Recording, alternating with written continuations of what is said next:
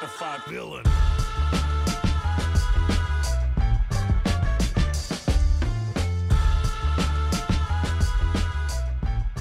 Hello, this is David, Hey, this is Mo. and this is Cyberdelia, our podcast about technology, and, and really just an excuse for us to talk. So, I guess uh, fir- first order of business, Mo, you you've been uh, studying all, all the quirks of various terminal emulators, and uh, the public wants to know Well, yeah. I- which one is the one they need to pick. oh, I don't know that I have that answer. I can tell you what I've experienced so far. So I guess I don't even know why I got into this, but I've always sort of used the default terminal emulator that came with the OS. So with Mac, I just used terminal.app, and then with Linux, I was using well, I'm on Fedora, so I'd use GNOME Terminal. And then something came across my radar uh, called Kitty, and so I looked at Kitty. Kitty was built by uh, an author that I recognize because I used another program of his called Ca- uh, Calibre for managing my um, uh, book, my library Oh, of that's ebooks. uh, Kovid. yeah, Kovid. Yeah, Yeah, yeah. So he wrote Kitty. So I started looking at Kitty, and I'm like, what is this? So it's a terminal emulator, and the difference between it and other emulators is that it's uh, it uses GPU rendering. So I started playing with this, and I'm like, oh, this is neat. So why would I want to switch? Why why do people choose terminal emulators? Which led me to uh, opening up Wikipedia and asking myself, what is a terminal emulator? David, what's a terminal emulator? Um, I'm probably the worst person to ask. uh, well, I mean, terminal terminal emulators. Uh, if you're thinking in a historical context, and I'm probably getting this wrong, but um, so in in the old days, if you're connecting to you know the big computers, essentially you needed a terminal to access that, and so a lot of times you'll hear about like, oh, this has VT100 emulation, and that what it's emulating is an actual piece of hardware. It's the VT100 uh, that did that, um, and so essentially, if, if you're looking for a shell onto a machine, that's that's where you're going to go. Um, To the terminal. you're going to go to the terminal. Um, And so with the terminal emulator, I could, I, I could in essence connect to the, these different pieces of hardware that's emulating the actual protocol for communicating with it, like emulating the actual keystrokes that I would press on the old school VTE or VT100 terminal itself. Yeah, exactly. Although, um, I mean, there has been criticism that, especially in a lot of the earlier ones, so like Xterm, it's trying to emulate a whole bunch of stuff. Right. Um, but now that uh, now that the mainframe wars are kind of over, um, and it seems like uh, we've we've all kind of uh, picked exactly what we want to do, which is VT100 in a lot of cases. Um, there's a need for a lot more lightweight terminal emulators now. Right, and so one of the things against Xterm is that it supports so many different terminal emulations that it's bloated and it's hard to manage, and there's all these different options out there. So I, I looked at Kitty. Kitty was interesting because of the GPU rendering. You could do configuration, I think, through like a YAML file. It had its own like framework for building extensions called Kittens. Um, it was it was just it had so many features. It had like tiling built in, very similar to like Tmux.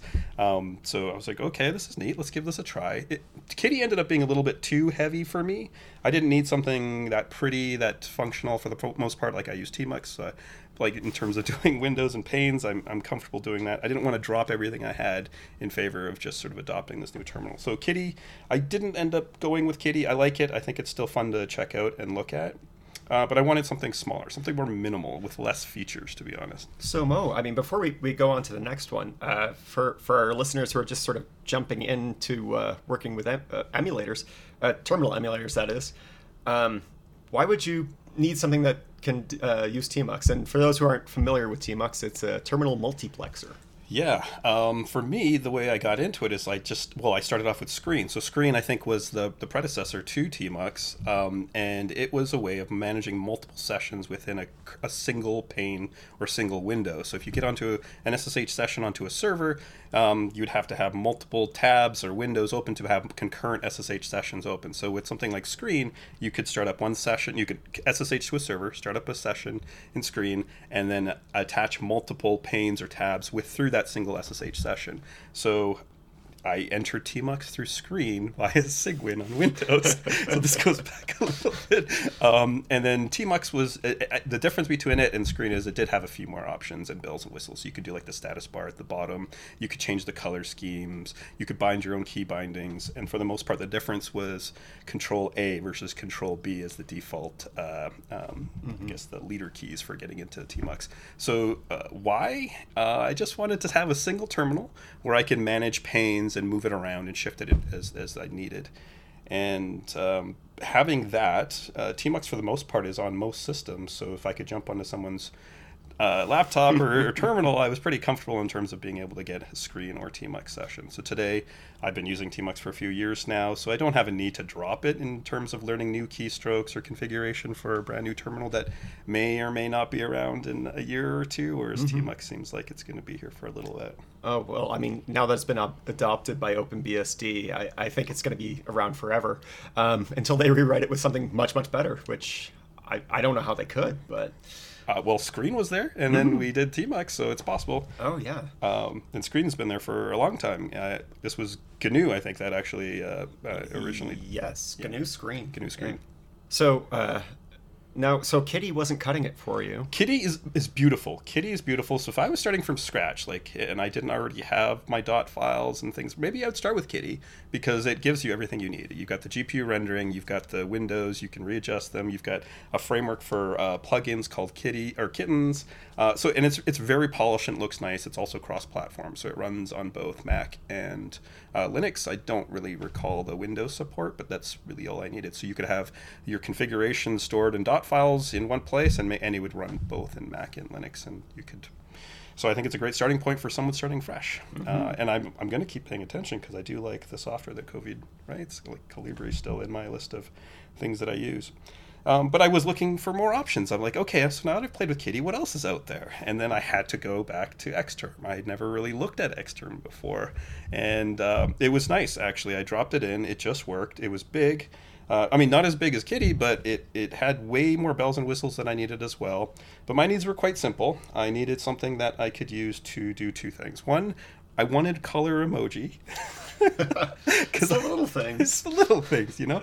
uh, I wanted to be able to use. So I have like some Bash scripts that um, I use for you know in chat. I need to find the right emoji quickly. So I have a shell script that uh, will go fetch down a list of emoji via JSON endpoint and then just feed it into FZF, and then I can do a fuzzy find for the emoji that I need based on uh, the description of the emoji. So I needed I needed to be able to continue to use this. And the second thing was I was hoping that I could find uh, uh, a text-based browser that I could use for like rendering small things like images. Because for the most part, there's a lot of bloat on web pages, and, mm-hmm. and the information I need is just text. So I've been using W3M and W3M IMG. and oh, I got a story there, but continue. and so th- this was my test for the most part. It's like I just uh, crack open a shell in one of these terminal emulators, and I'd see, okay, can I render emoji, and can I render like the avatar from my website, and that was pretty much it. So from what I recall, Kitty passed. I went on to uh, URXVT. So this is RxVT Unicode, which is a mm-hmm. fork of RxVT with support for Unicode uh, quote unquote. had, um, this was very confusing to me. So I looked at like the default packages that shipped with Fedora, and there were I think three or four different packages. One was uh, RxVT Unicode. The other one was RxVT Unicode 256 colors. Then there was RxVT Unicode 256 colors ML, and I was like, what is the difference between all these? Uh, versions. Let's just start with uh, just RxVT Unicode. So I got that, and uh, emojis did not render, which is fine. And I started reading, how do I configure this? How do I get emojis to render in this? Because it seems like um, this is should, this should be something I can configure. And for the most part, it uses uh, X resources and X defaults, which is like the default configuration files for like the X windowing system. Mm-hmm. So in those files, you can specify settings for um, all the X windows or specific programs that run in X, like um, so you could uh, you would the, the, way you'd configure it would be prefixing the program name dot and then the actual like property that you want to set. Mm-hmm. So in the case of URXVT, you could do uh, urxvt dot uh, font name, and then from there you give it a list of fonts. So it supported also fallback fonts. You could have a primary font for doing your primary rendering, and then for glyphs or symbols that it couldn't detect in the primary font, it would do a fallback. And so uh, what I found is you can configure your primary font would be like your monospace font that you want to use for editing in your terminal, and then you'd include a fallback font for rendering your emoji characters. So uh, the font that I had sort of come to enjoy. There was one before this, but this was uh, the one I'm on is like Twitter color emoji is the font that I like for emoji, and this was based off of another project that sort of, I think was abandoned, but it was another like open source uh, font for rendering emojis. And so I wanted my primary font to be like the default monospace font for my uh, system, and then the fallback to be the Twitter color emoji. So I did find a problem with that because uh, URXVT or RxVT Unicode depends on XFT, which is the font rendering tool for X Windows. Mm-hmm. And there's a there seems to be a defect in terms of how it renders color fonts. So the best that I could do was rendering uh, um, non-color emojis. So I ended up using Symbola TTF um, as my backup font. But I did eventually get like emoji rendering in the shell without colors. But so that's okay. Now in W3M with W3M IMG, I was able to render an avatar easily. So that hit a few things for me.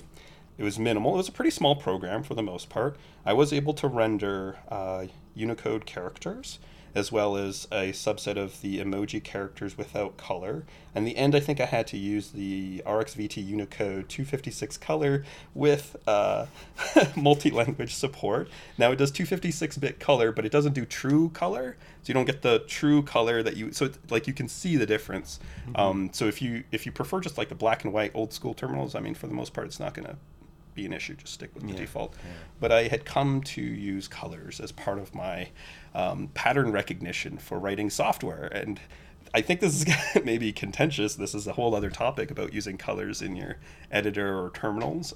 We'll save that that for uh, another for, episode. For another episode. We're going to take a quick break, and uh, we'll be back.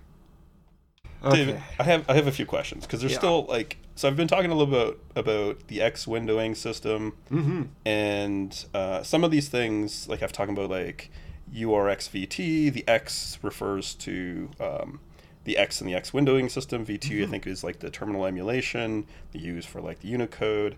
Uh, I'm still like confused where like Wayland starts and X window starts and what it means to have like a terminal emulator that prefers Wayland if it's there. Is this something oh. that you could oh. explain to me? Oh man, uh, can of worms. Yeah, okay. Maybe like explain like I'm five Let, because oh, there I don't know when the window manager starts when the actual. Okay, as if you're five, it's going to be a little tricky, but I'll try my best. And then after that, okay, we'll let's ta- say talk 50, after. Explain like I'm 15. Like okay, like you're a 15 year old. Yeah, yeah. Okay. Um, 15 year olds understand uh, wire protocols, right?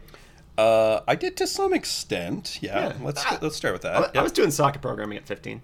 Um, Your 15 was intense. Go ahead. yeah. Um, so essentially, X Windows started out. Uh, it, it, was an MIT project. It came out, I think, with Project Athena in the 80s because MIT basically just wanted to, like, hey, we're going to do a whole ton of cool shit. Um, so I think Kerberos came out of Project Athena. Um, Kerberos is like the authentication protocol used in like Windows systems. That is correct. Okay. Um, and then uh, X Windows systems. Uh, I want to say the Chaos protocol as well. Um, I don't know that. Um, we'll save that for a later okay. episode. Yeah. But uh, essentially, uh, they wanted to have a way that you could use graphical programs uh, remotely. And so X Windows, uh, really, when you get down to it, is more a wire protocol than anything else. Um, oh. It just turns out that people don't really care that much about graphical applications over the wire. But um, sometimes you see this in industrial settings, actually. Um, I worked in a paper mill that did that. Um, I don't think they do anymore. But nowadays, if you're running X Windows, you're running it locally. Um, you're running both the client and the server locally. Mm-hmm. Whereas uh, this was developed at a time when you had dumb terminals, or we were evolving out of the dumb terminals right. where the heavy processing happened on the server. Exactly. Got it. Um, and so, sometime I want to say, I want to say in the last 10 years, but I'm already seeing like I'm losing things. So let, us just say at some point, um, there was a realization that there was uh, X is incredibly complicated, and and that's so obvious in that. So normally, if you're writing an application these days, you're going to leverage one of the X libraries. So you'll see xlib is one. Um, there's I want to say xclib. Um, the logos of this adorable cat. Um, Xcinera. Um, uh, yeah, um, and so uh, normally, if you're writing a C program or a C++ program, you're going to leverage that, and a lot of times languages will do bindings to that. But again, X is a wire protocol, so I think it's Erlang. Actually, they have a native wire protocol uh, like I'm, I'm really hoping I have these details right. Yeah, no otherwise worries. this will be incredible. We're just going to hold you to We're it. just going to hold We're me to gonna it. Put this on the Um, internet. we're gonna, just going to put it on the internet so everyone can mock me. Um, no worries. but yeah, so Erlang is uh, speaks that protocol directly, um, and which is why the Erlang one is actually really snappy. So Wayland is sort of a response to X is really complicated. The code base is massive. Um, and so there's there's a handful of X programmers. I want to say Keith Packard is I think he's the one running it these days.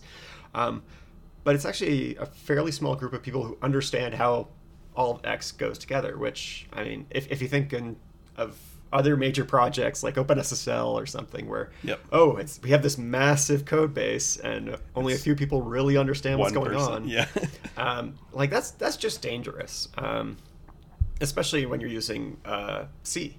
Uh, you have no memory protection, and uh, we we see a bunch of times where oh hey yeah there's a X vulnerability, and because uh, most operating systems X actually has root access. Um, this can obviously a, be a very dangerous thing. I, I think the exception to that is OpenBSD. I'm not sure if it still has root access on that, but they, they've been working on that over many years. Um, so Wayland is the response to that. Um, as far as I know, there's some backwards compatibility on the protocol, um, but it's it. it I, I don't want to say it's a full rewrite, but it probably is.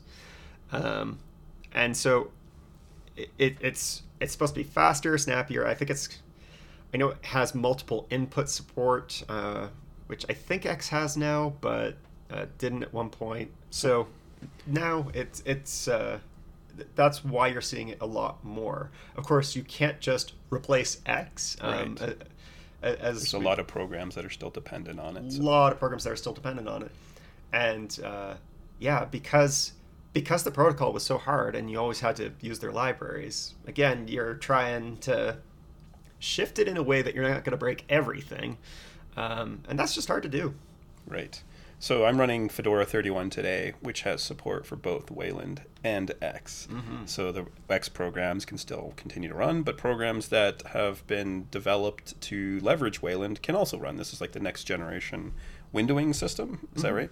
And um, so I guess now this is sort of a bit of a segue, but I was talking a little about URXVT, which was based on X, mm-hmm. and in order to configure it, I had to change the X resources file or X defaults. I think X defaults is like deprecated now in favor of X resources. X comes with this thing called XRDB, which I believe is the X resources databases or database. So you can use the CLI to like query what's currently stored in the database, and this is how like X is currently rendering things. And if you want to change that, you can either merge or load uh, from a file in the file system, and then you have to like restart the program. So like even just configuring URXVT is a bit of a pain, especially if you're trying to tweak certain colors and you're not just pulling something off the shelf. And so XRDB, that I mean that whole workflow was a bit painful for me. So first, like configuring it, figuring out what I need, getting it to reload uh, from XRDB into from my file, kill the window, restart it back up. Um, it was a little painful. Okay, so I can see like the baggage of X now because Yeah. uh, it was designed at a time when we didn't really think about having processing power on our local machines that we have today. And Wayland is something that's that's like the next generation of that. I mean, technology moves so fast that so uh, you can't expect software to stay, you know, uh, to, to be able to do everything 30 years later, unless you're Vim, in which case uh, you can pull that off. It's interesting when you can build a program and that's still useful and applicable today and can be used today, like Vim or like a lot of the Unix But ideas and tools. I, I mean, I still think the complexity of X is best encapsulated by that XKCD comic, where it's uh, uh, this graph of my happiness and uh, time since I last had to modify xorg.conf. And there was a lot of truth in that. Um, Yeah. I, I worked at a place where there was a considerable amount of uh, X work, and uh, you know I'm happier that I've forgotten a lot of that. Uh, it, it's it's not great, um, and that nowadays video cards just work uh, out of the box. That's a I think that's done more for the Linux desktop than anything else. And there's a lot of processing power in that in that GPU. Like, why Mm-hmm. not use it? Uh, Absolutely. Yeah, the NVIDIA drivers, uh, the AMD drivers, those work fairly well. Um, the proprietary ones, and even the non proprietary ones. Um, so I know, like Intel, they um, upstream all of their X support, and uh, that's great. oh, it's fantastic. Unlike NVIDIA, which is all closed source proprietary. Yeah. Yeah. Uh, although, uh, again, as, as long as you're willing to maintain those drivers, that's fine. The problem is, uh, especially if you decide that your hardware should actually be useful beyond three years, Right. um, you'll find that trying to keep proprietary drivers running is going to be a problem. And that's where uh, That's a very good point. in- in open source at the very least there's always a look is anyone using this like it, it becomes your burden but you can do that you can keep that thing alive The possibility exists because it's open and a community can form around it to continue to keep it alive when the Mm-hmm. corporation has decided it's no longer financially feasible to do so. Absolutely. And I mean, certainly it's kind of a shame that that burden can get dumped on people who, I mean, generally, if you're running older hardware, um, some of it's ideological. Like, I, you know, I, I sort of think hardware it, that fits its purpose, it should keep on running until it can't. Um, I see your record player. yeah, my record player just keeps on rocking. So um, I, I don't really see why why I should need to replace that just because of a firmware update, right? Um, but saying, oh, okay, we're going to drop this old hardware support, and uh, there, there's only so much old hardware you can support at the end of the day. Um, and then there's the cost benefit of like do we even need to keep this legacy code alive to support you know the small number of people? And maybe we can offload this to those small number of people to actually take care of it. But you, you do end up in some situations where um, so there's been a lot of uh, industrial manufacturers um, where uh, essentially equipment was built and uh, trying to keep support running over time because the hardware that they actually support so say you have this multi-million dollar cnc mill um, you're going to have windows xp attached to that. Well okay that company's out of business. You can't move the cnc mill. Okay so what is a cnc mill? Um, oh, that one. We'll have to get a, a hardware expert on at some okay point all right. um, who, who We'll can explain de- that better than me. definition I, I just know I just think of it as it's a five million dollar machine that if I touched it I would break it. Ah, um, yes. okay So right perfect software yeah, exactly. Um, and so that that software it's proprietary, and it could be on like Windows 98 or Windows XP or uh, you know pre Linux 2.6. Right. Uh, who knows? don't patch it leave it alone you it's you can't patch it Right. um, the, and so once the operating system or any of the libraries around it are end of life i mean you're not going to throw out a five million dollar piece of equipment just because you know oh well they're not doing patches on this. Um, so yeah, you let you build a team around it to support it and keep it going. Hmm So, so stepping back, that that's kind of why I'm a big fan of uh, video cards that can run uh, with non-proprietary drivers. Like they may not be quite as good as the proprietary ones because I know AMD and Nvidia they put in some special sauce on some stuff. Yep. Um, so, for example, uh, I know some video game uh, developers they they end up kind of they need to be worked around um, and, and so like the proprietary drivers they will check the executable see oh hey it's this game we know this game has problems here's how we address the game. So it's actually fixed at the at the driver level instead of the game level which no is kidding. bonkers. Um, and so that just sounds gross. Oh it's so terrible but but that's what it is. Um, and so uh, the things we depend on. Oh, Oh man, yeah. it's Let's it's not go down the rabbit hole today. Yeah. Um, so with that, that's uh, XKCD happiness. which- XKCD happiness. The less you have to touch Xorg, the better. And Wayland, way less com- uh, complicated. And I'm, I'm really looking forward to it. Uh, I, I can't, I don't confess I understand it all, but uh, I mean, the results kind of speak for themselves. So, This is sort of a nice segue to the next terminal emulator that uh, I was looking at. Um, maybe we could take a break. let's take a break. And after that, we're going to talk more about terminal emulators. Thank you. The next terminal emulator. Actually, this wasn't the next one, um, but the most recent one that I was looking at was Alacritty. This is really interesting. Mm-hmm. It's also uh, GPU rendering. Um, it, however, will work with Wayland by default if your system supports it and has a fallback to X Windows if necessary. So this was also interesting because it's written in Rust. So this is still a, a pre 1.0 release. It's still very new. Uh, configuration is done via YAML file. It has an option to auto reload uh, from the config, so you can actually modify your fonts and your color schemes and see it actually changing without having to restart the terminal. And I'm telling you, like that experience alone is amazing. Just being able to like tweak little things and see it reflected almost immediately. There's certain things that do need a restart, like when you're changing uh, properties about the window. But for the most part, I really enjoyed the experience of like configuring this and playing with this. It is cross-platform. Um, it's Rust, so it runs on uh, Mac OS, Linux, BSD. I'm pretty sure Windows. I think uh, anything that has a GCC compiler now, because I think there's, or I'm sorry, I'm thinking of Go.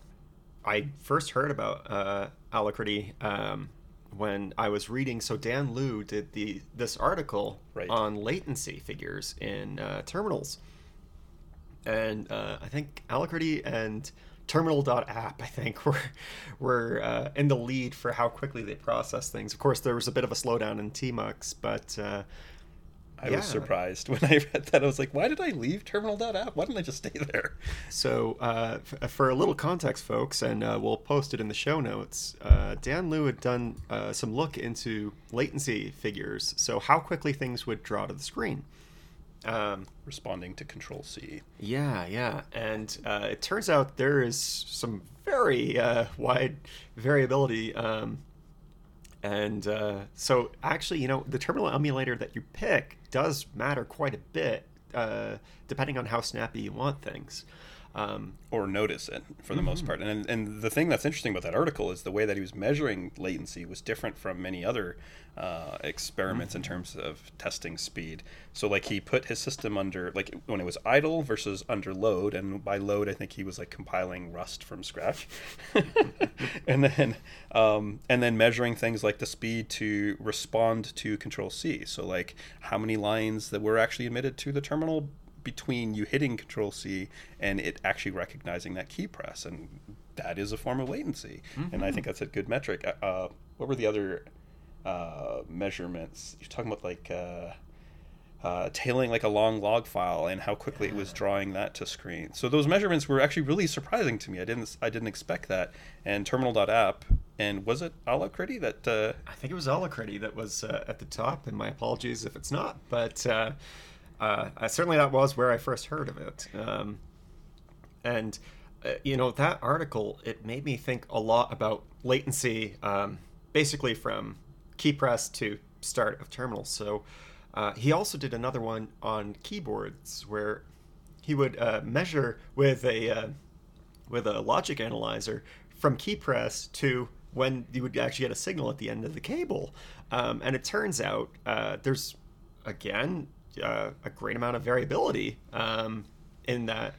And so, I mean, you can lose 50 milliseconds, which doesn't sound like much, but if you're looking at the Doherty threshold, which is at 400 milliseconds, you know, it, it all adds up really quickly. And so, if you uh, if you had you know a really snappy keyboard and uh, really snappy Alacritty, um, you you can still suffer in in a lot of different ways. That uh, so, for example, uh, at one point I was finding my uh, Bash was it, I would see 500 milliseconds to start a new shell. And Your it's- bash RC is loading too much. Oh god, it was.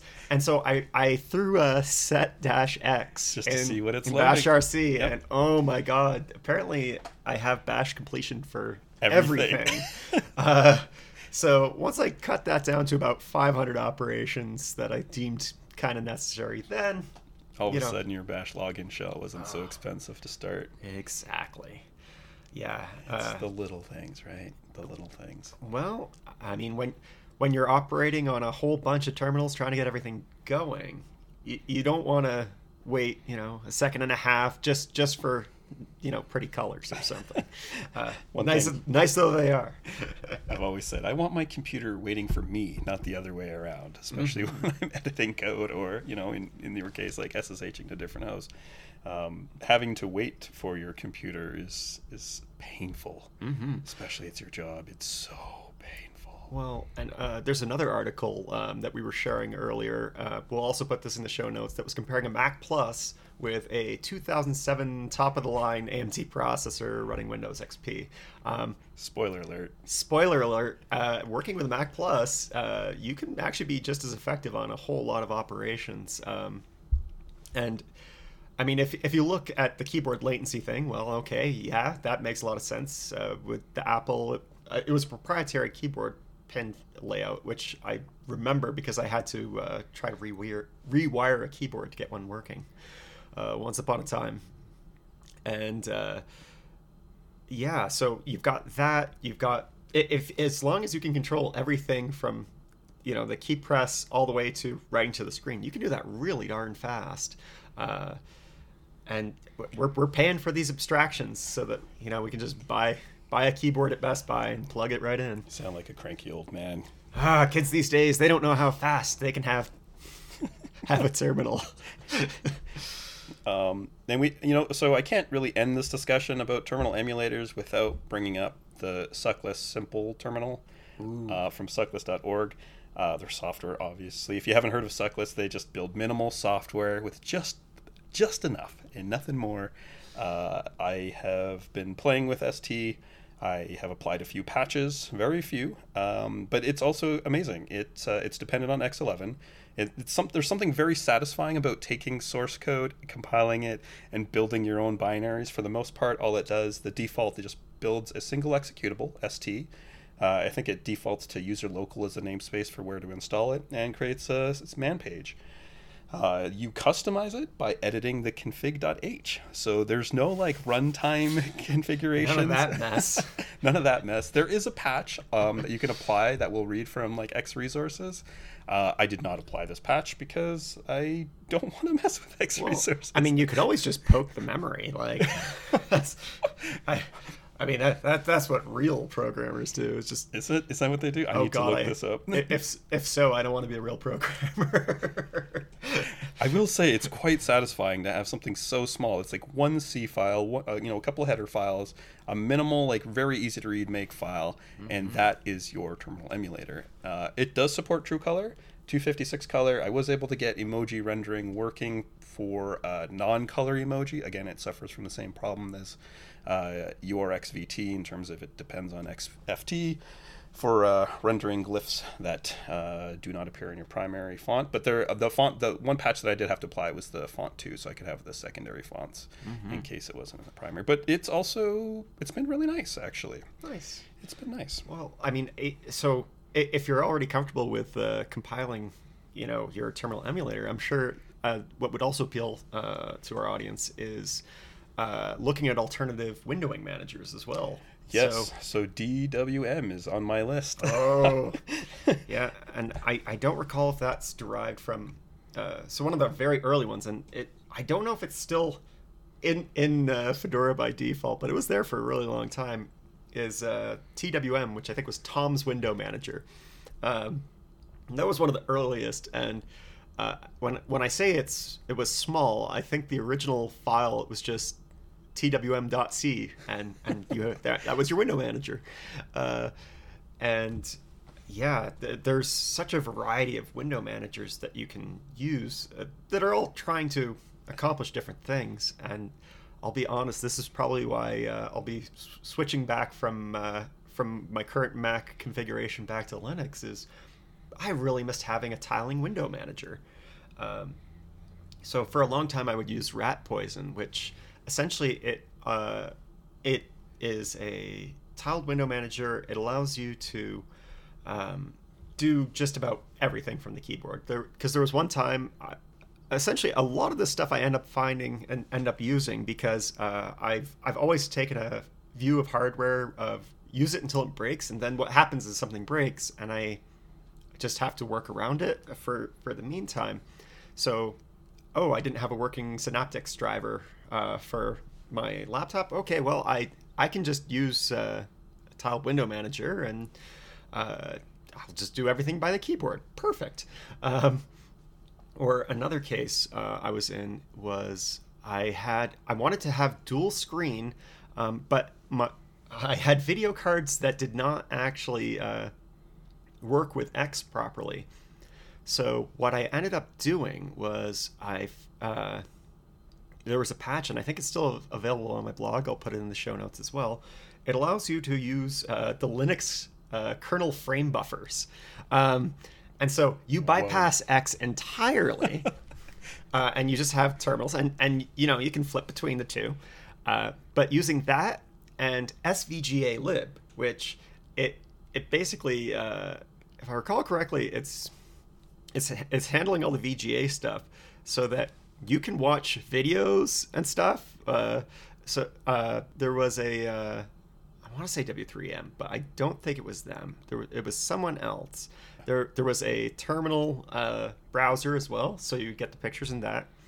MPlayer also I think has VGA support, and uh, you know using uh, CMUS for uh, music, music, and stuff. Yep. I didn't feel like I was deprived. Um, although I think anyone who uh, looked at my setup would just say, Dave, you know, maybe you should just pay another hundred dollars get yourself a new laptop because that that's all it would cost to replace What's all the this. fun in that? Oh, it's so true though. Uh, I, I think it's uh, once upon a time I had this idea I was going to write a book on. I was calling it uh, "Camping with Linux," and the whole idea was how to uh, basically live out of the terminal. Um, mm-hmm. And it was just, oh, here's here's how you get the weather. Here's how you do all this this. You don't need X windows for that. You're fine. Right. Um, and this is something that you get with like a tiling window manager, where you can actually live in that single pane of glass and have your browser in one little tile and your terminal editor in the other. Oh, oh. I, well, I mean, that still requires X. This this was oh, I see. no X entire. Just use the just use the Linux kernel frame buffers and you you were flying. I um, have no idea what you're talking about right now, but it sounds dangerous. Oh, you're like, uh, like on the edge. I, I wouldn't say it's dangerous. I think it was just cheap. but it works. Don't like, need all these things in the way. Let me oh, yeah. give me the video card. I just want to write right to it. Pretty much, and uh, you know, especially at one point, I was trying to use these old Sun workstations, but I I couldn't quite get the uh, graphics working. So, uh, yeah, I had I had OpenBSD on. Uh, I want to say workstation. Uh, it was, it, was, the five or something. It, it was a it was early UltraSPARC, but yeah, there was no X, so you just you just learned how to do it all through uh, through the terminal, and I, I, I had a blast. I guess you get a pretty deep appreciation of all the layers that we've added since then, mm-hmm. and what they're doing, and what value they add, and what features you enjoy and don't need. And being able to control your computer to the level where you can have just enough to satisfy your own need makes it your computer. Absolutely. Well, and I mean, there's there's never going to be a shortage of computers that I mean, a Raspberry Pi. Oh my! I would have I would have killed someone for a Raspberry Pi when I was a teenager. Not, not literally. Uh, not literally. Um, figuratively. um, but uh, yeah, so you know, I, I, a lot of my earlier computers were ones that I would buy at the town transfer station, so basically the junkyard. Yep. Um, like my first Red Hat machine was salvaged from the junkyard, um, and that's how I uh, learned about uh, single user mode. But uh, Uh, uh, so that sounds like an adventure we need to unpack one day. Uh, definitely. But if you can operate on very cheap hardware, you can you can make anywhere your home effectively. Yep. Um, a, lot of people uh, I know that they're, I- as you said, you know, like I want to be able to run my computer and make it work for me. Um, uh, a lot of people will walk their computer; um, they won't run them. They- Uh, what do you mean? Let's unpack that. They will walk their computer, meaning they don't actually push the limits of they it. don't push the limits. Right. They don't automate anything.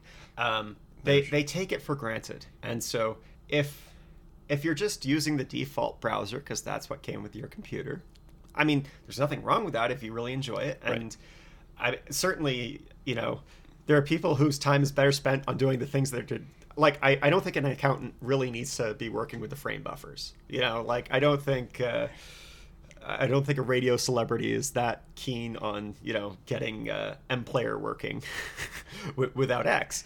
But if you work as a software developer, you really want to know what the value of of your hardware is, and uh, it.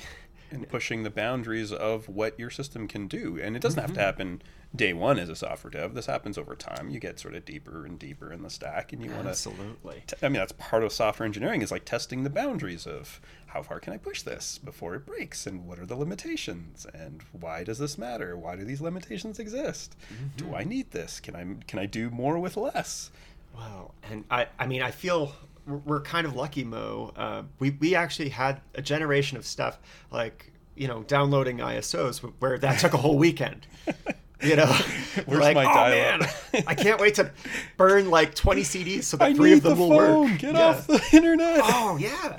So when when you understand what you can pack into a megabyte, like Yep. so uh, the recording device we're using, we've got a 16 gigabyte SD card. I mean that That's massive. oh that's a ton of room, and Yeah. we're recording at CD quality. It's great. But yeah, when uh, again, I, I'm trying not to sound like grizzled old man here, but uh, when when people with you know quad core top of the line MacBook Pros are complaining that it's kind of slow, well, why? Well, why? Be- Yeah. Because you you've got a supercomputer, uh, as as far as I'm concerned, and um, Yeah, I think that's interesting because there's this underlying idea that for you to be a professional, you know, professional engineer, you need to have top quality hardware, meaning you need to spend eight to ten grand on a laptop to be able to be engineer. No, you can really do a lot by going to the junkyard or picking up a secondhand PC and running a free distro and actually produce very high quality, good software. Uh, it's not something that requires a lot of money. And I think that uh, connecting these ideas of having like expensive hardware to produce uh, professional software uh, doesn't really make sense. You can do quite a bit. In fact, the the uh, PC I'm running at home for my day job uh, is actually a secondhand PC that I bought off of a hobbyist from uh, Kijiji, and it serves my needs perfectly. Um, you wouldn't think that I've actually been able to accomplish, you know, what I've been able to on that little thing, and it, it's for the most part, it took more of my time in understanding how to tweak it uh, to my needs than actually uh, requiring the money to do so. So if you've got the time, you don't necessarily need a lot of money to actually enter this field and be very uh, successful in it. and I don't want people to with uh, expensive hardware to feel bad about it because that's, No, yeah. So um, enjoy your hardware. Yeah, the person who does coding hoarder horror, not hoarder. Uh, is that Although- Jeff Atwood? Jeff Atwood. Yeah. Although, uh, side note, coding hoarder sounds like an awesome thing for uh, anyone who's doing archiving of old programs. Let's just do a quick who is. Yeah. um, uh, looking at the cost of hardware, and you don't want to be in a spot where, okay, we ended up wasting 20 hours trying to work with this junky hardware when we could have paid $100 to Right. just replace it. Yep. Um, Absolutely. you should always, always, always do that cost benefit. But I mean, for home computing, and honestly, for a lot of work commuting still, um, because I I know there's a lot of workplaces where like, perfectly good monitors end up in e-recycling, um, just because they're not big enough. Well, I those are still good monitors. Yep. It shouldn't be an arm and a leg, and I think uh, that's it's why I'm really excited to see future generations of uh, developers because uh, it, especially now it's very easy to get into the game you know young and uh, you, you can buy a computer with your allowance um, and and like a nice computer, not something that you. I mean, uh, don't get me wrong. I was happy with the junkyard computers, but uh, I mean, a Raspberry Pi. You've got an HDMI out. You've got Ethernet. Ethernet. You've got you can webcam. You can hook up a webcam. There's so much you can do on there. You could play Quake. Like Yeah. I, I, it took a, it took quite a while before I had a computer that played Quake. really? oh, Quake. One. Uh, I guess Quake- I'm trying to think what uh, what computer I had. The first one I had that might have been able to play Quake, and that was probably what I. So I got a new laptop when I went to university. Had Windows XP um, for all of. I think I did have XP for the whole time, but I was I was just taking class notes on it because I also had another computer which I, I was running uh, OpenSUSE at the time because university like you need to experiment. Um, Yeah, it's a time where your job is to be a student to learn. So Yeah, um, and, and for those at home, I, I am not a computer science person, uh, so uh, yeah, th- this it, it was more important that I did what I did at the time. If you want to get into computers now, it has never been easier. The soft, the the knowledge is freely available. Like you you can run a really great development environment on a, a computer that was made in 1999, 1999 and i know this because i was doing this just a few years ago um, you know I, I threw the latest openbsd on it ran a spell um, that i know that websites had some problems um, and and I mean, the bloat of uh, web browsers, that's going to be another future subject. web browser bloat. Oh man, browser bloat's so bad. Um, Yes, now we have features to prevent Oh. loading websites in your browser. Uh, that, that's Google AMP in a nutshell. Yeah. Is uh, yeah, it turns out uh, to do things quickly, you need to remove features, which goes back to if if you want to have a really slick uh, terminal environment, it really helps to ask yourself what it is you need. So, do you need color? Yes or no. Some people do, some people don't. To each their own. Do you need Unicode support? These days, Yes. I'd say yes, Yeah. but it's not always necessary. Um, you don't need like full Unicode. Like the, I guess the entire emoji character set isn't important, so you can get away with uh, uh, reduced Unicode. But for the most part, yeah, you Mm-hmm. got to be Unicode aware at least in your development. Absolutely. Um, and uh, your bash or, or any other shell. So uh, if you're using ZSH or. Um, Did you it- say ZSH? I know. So uh, I am now actually. I got my Canadian citizenship. uh, so so it is ZSH now. Um, eh.